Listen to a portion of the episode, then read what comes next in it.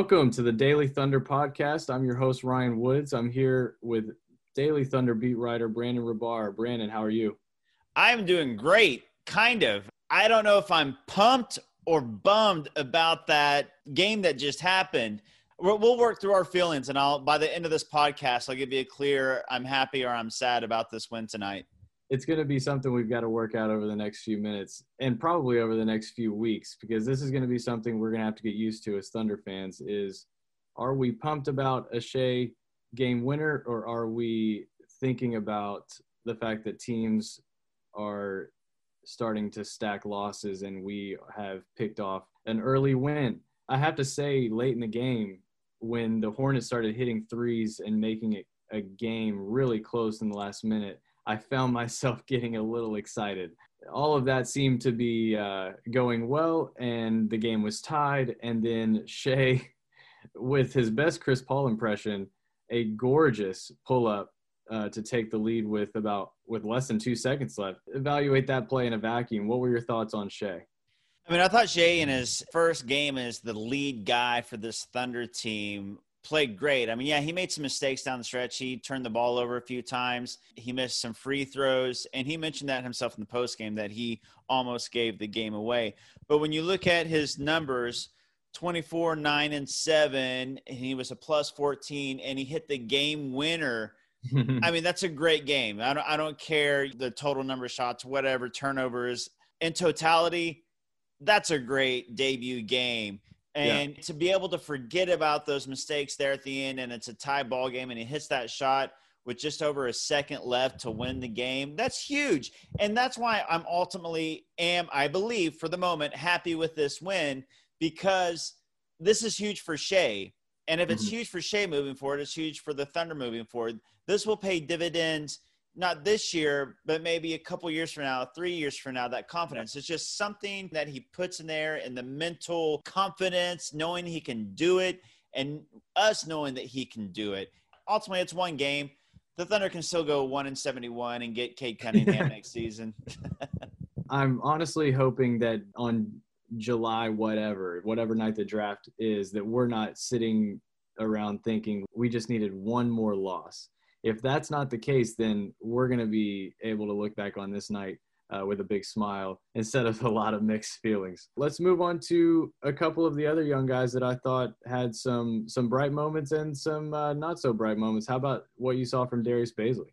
Darius Bazley overall played really well. He had 15 and 10, a double double he just came out shooting. Like he was yeah. emptying the clip right away. He was getting those shots off, but I like it. I like the aggressiveness. To me, he's the second most important member of this Thunder Young core.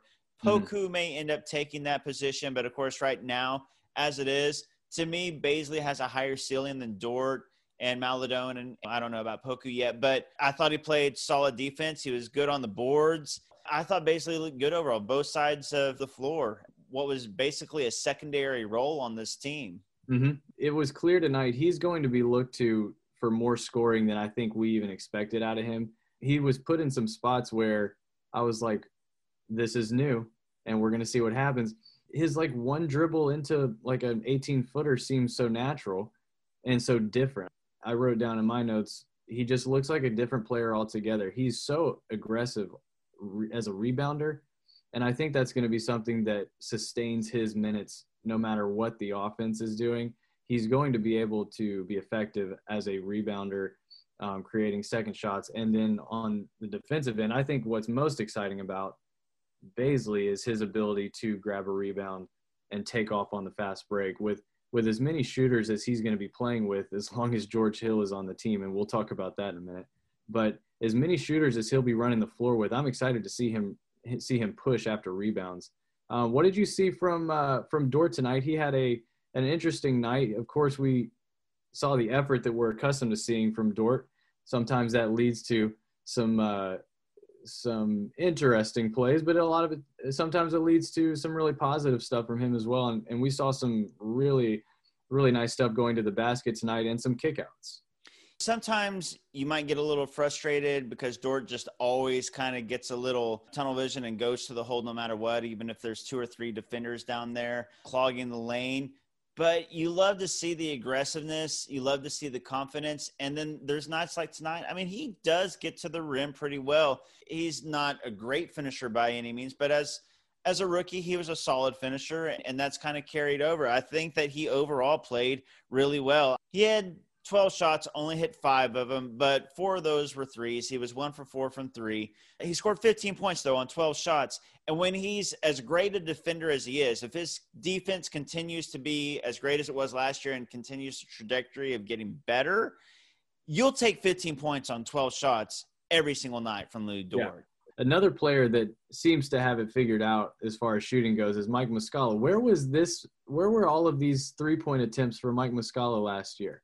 Remember when we were doing our podcast dispatches during the playoffs in the bubble, and we talked about how Mike Muscala could be a weapon against the mm-hmm. Houston Rockets because they played small ball. And hey, we've got guys like Gallinari and Muscala and Bazley who can play the five against the small ball Rockets and make them pay by hitting threes. And yet, for some reason, Billy Donovan never played him in the playoffs, and he could have been the perfect weapon against the yeah. Rockets because he was on fire the entire bubble. He cost yeah. the Thunder a first round draft pick by hitting that three point game winner against the Heat. I mean, Muscala has proven he's he's a great three point shooter, and and I, I feel like he should have got minutes in the playoffs last season, and and you see it every time he plays. I mean, the guy's like a thirty eight percent three point shooter for his career. This isn't any surprise. Uh, I think that contenders should line up, playoff teams should line up. He's a he's a stretch five coming off the bench. He could help a lot of teams. Yeah, one hundred percent. He's he's such a spark plug off the bench, and it's such a funny thing to say about a backup big being a spark plug, a spark plug off the bench, but he really is. He is such a dead eye shooter, and he it it doesn't seem like it's going to take very long for him to develop that kind of pick and pop chemistry with any point guard. He, it's such a natural movement. His footwork is so good, and he's really fast. He was the only bench player with a positive plus minus, which is mm. impressive because he played mostly with other bench players. Mm and and let's get to that bench unit. If this Thunder team is going to improve its pick as much as it can, it will be in large part due to this this bench unit. The first unit we saw, the well, the the first bench unit we saw, I should say, was Maledon, Diallo, Poku, Muscala, and who am I missing? Was it? Did Kenrich, they run Horford with him? Williams. Kenrich Williams. Kenrich Williams. So this unit is the one that I think is going to be the unit to to kind of give away a lead or let a let a deficit grow to a point where the starters can't can overcome it. But tonight in the third quarter, they held their own. The energy was there. Uh, the ball movement was there. I think Horford might have been out there with them for a few of those minutes, and that lead not on, not only did they shrink the deficit, they took the lead and it was a lead that the, the starters came in and, and grew. What do you think we're going to see out of that uh, out of that second unit, and do you think we'll see more of it when we're needing to to maybe take an L or, or two every every once in a while? I kind of predicted going into the season that the starters would be competitive because there's a lot of talent and a lot of two way players on the starting unit. And then the bench unit, I predicted that, you know, they'd be up and down and they'd probably be the ones that would lose games for the Thunder ultimately because of the lack of experience with Poku and Maledon being rookies. And then Kenrich Williams is kind of a typical bench guy, not really an efficient scorer, but high effort guy. Muscala to me is the one really positive player, and then Diallo, you know, he likes to take a lot of shots. He'll get some second chance shots. He he rebounds his own miss so often. If he, he shot really as does. well with his first shot as he did his second shot, he'd be one of the most efficient players in the league. The the bench is going to be up and down because Poku's going to hit shots some nights. Maledon's mm-hmm. going to hit more shots than this most nights. Uh, but then they're going to play better competition than the Hornets most nights. I think the bench is going to just be up and down all year. This bench unit was rough in the first half, and then, like you said, held their own in the second half. And I just expect to be inconsistent all season long. We've got a question here from Josh Ferris, and and all season long, send those questions in during games, after games, before games, whenever you want, to uh, at Ryan Wins underscore or to at Brandon Rahbar. Uh, we've got a question here from Josh Ferris. How much longer do the fans have to watch Diallo? He is not getting any better, and he just takes time away from another player that could help us down the road. I want to take my take the first stab at this. I think Diallo is in there for that exact reason. He's not getting any better, and he's he, he's going to be the guy that helps you uh, that helps you improve that pick, helps you lose games.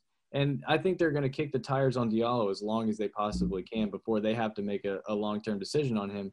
And I, I think if when you have, like you're saying, that first unit is going to be competitive with just about anybody aside from that maybe top tier te- those top tier teams this first unit is going to play with just about anybody it's going to be that second unit and Diallo is a big part of that second unit that's going to help you stay towards the bottom of the western conference so i would say that is why we're seeing so much Diallo and just because they are going to they are going to try and milk everything they can out of Diallo and see if he can develop into something they like for the future yeah, they picked up his option this season, which made sense because he was still young enough and he's shown just enough, just enough mm. to on a team that's, you know, rebuilding, tanking, whatever you want to call it, to give him some minutes and just see what he can do this season. Because why not? Why not give him yeah. bench minutes this season? He's obviously really athletic. He can get to the rim. So see if his shot develops at all. See if he develops any sort of consistency. Because if not, after the season, you can cut him loose. But if I were to guess, Josh, I don't think Diallo will be with this team after this season. He showed more than like Deonte Burton and Terrence Ferguson, but not enough to stick around for the rebuild.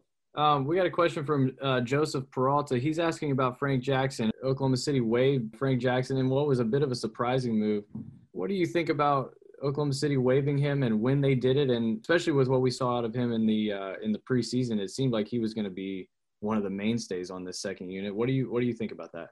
I think it's one of those deals where I understand that they kept bigger contracts because of possible trades down the road. You want a little bit bigger contracts that you can throw in as salary fillers. So I get it from that standpoint. But I was shocked, honestly, because to me, I'd rather keep him than an Isaiah Roby, than a Justin Jackson, to me, than a Diallo, because he's still only 22 years old and he looks like he can shoot, handle, play some defense. He looks pretty seasoned for being 22 years old. And yeah. to me, the upside was still high enough and the potential was still high enough. I actually thought outside of the returning young core of Shai, Bazley, and Dort, and then the rookies Poku and Maledon, he was the next best young piece, mm-hmm. the best possible one to stick around. But then what do I know? A- again, you know, Presti's ball brain is bigger than my ball brain. so I'll defer to him, but I was surprised. I'll say yeah. that. Uh, yeah. I get it also from the, the, cr- the roster crunch. A lot of guards, not a lot of bigs. So maybe that's why you choose a Roby or a Justin Jackson if all things – are equal age wise and contract wise, but I don't know. I'd rather have Frank to be honest. Frank and and and Teo really had something going in the preseason, and I thought that was going to be honestly what the second unit revolved around was those two guys uh, feeding off one another on the perimeter. But on we go. I want to hear your thoughts on what may have stood out to you in post game interviews. You can honestly take it any direction you want to go what stood out to me was Bazley and Shai, how much they sound like a Chris Paul, the influence, I'll say that.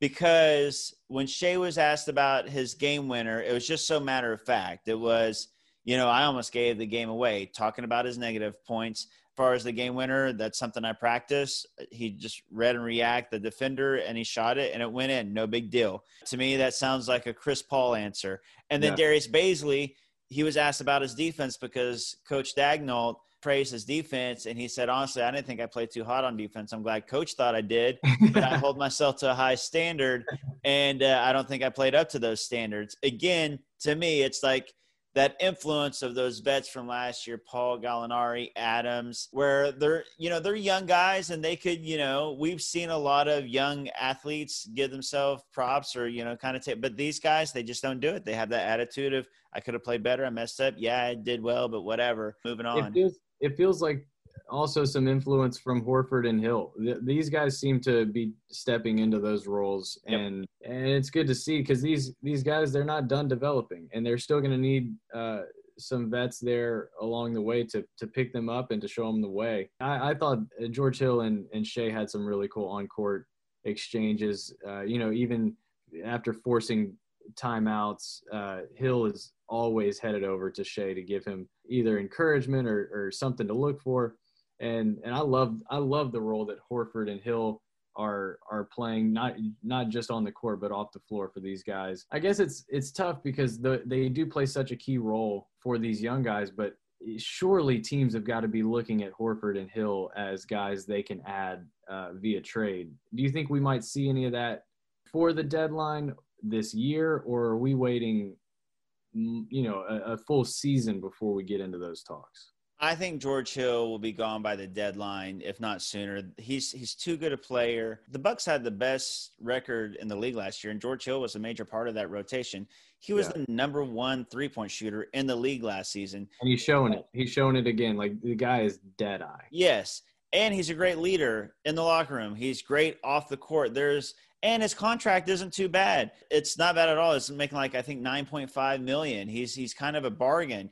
Mm-hmm. Contenders and playoff teams should be lining up for George Hill's services. There should be a bidding war. I think he should go for a first round draft pick. I really do. Take on a bad contract and get a first round draft pick for him. So I think that he'll be gone by the deadline. Now, Horford's a little bit different just because his salary is so big. I think that he's still a very good player, and I think a lot of teams would want him. And I could see a team with a bad contract that wanting to go all in this season trading for him.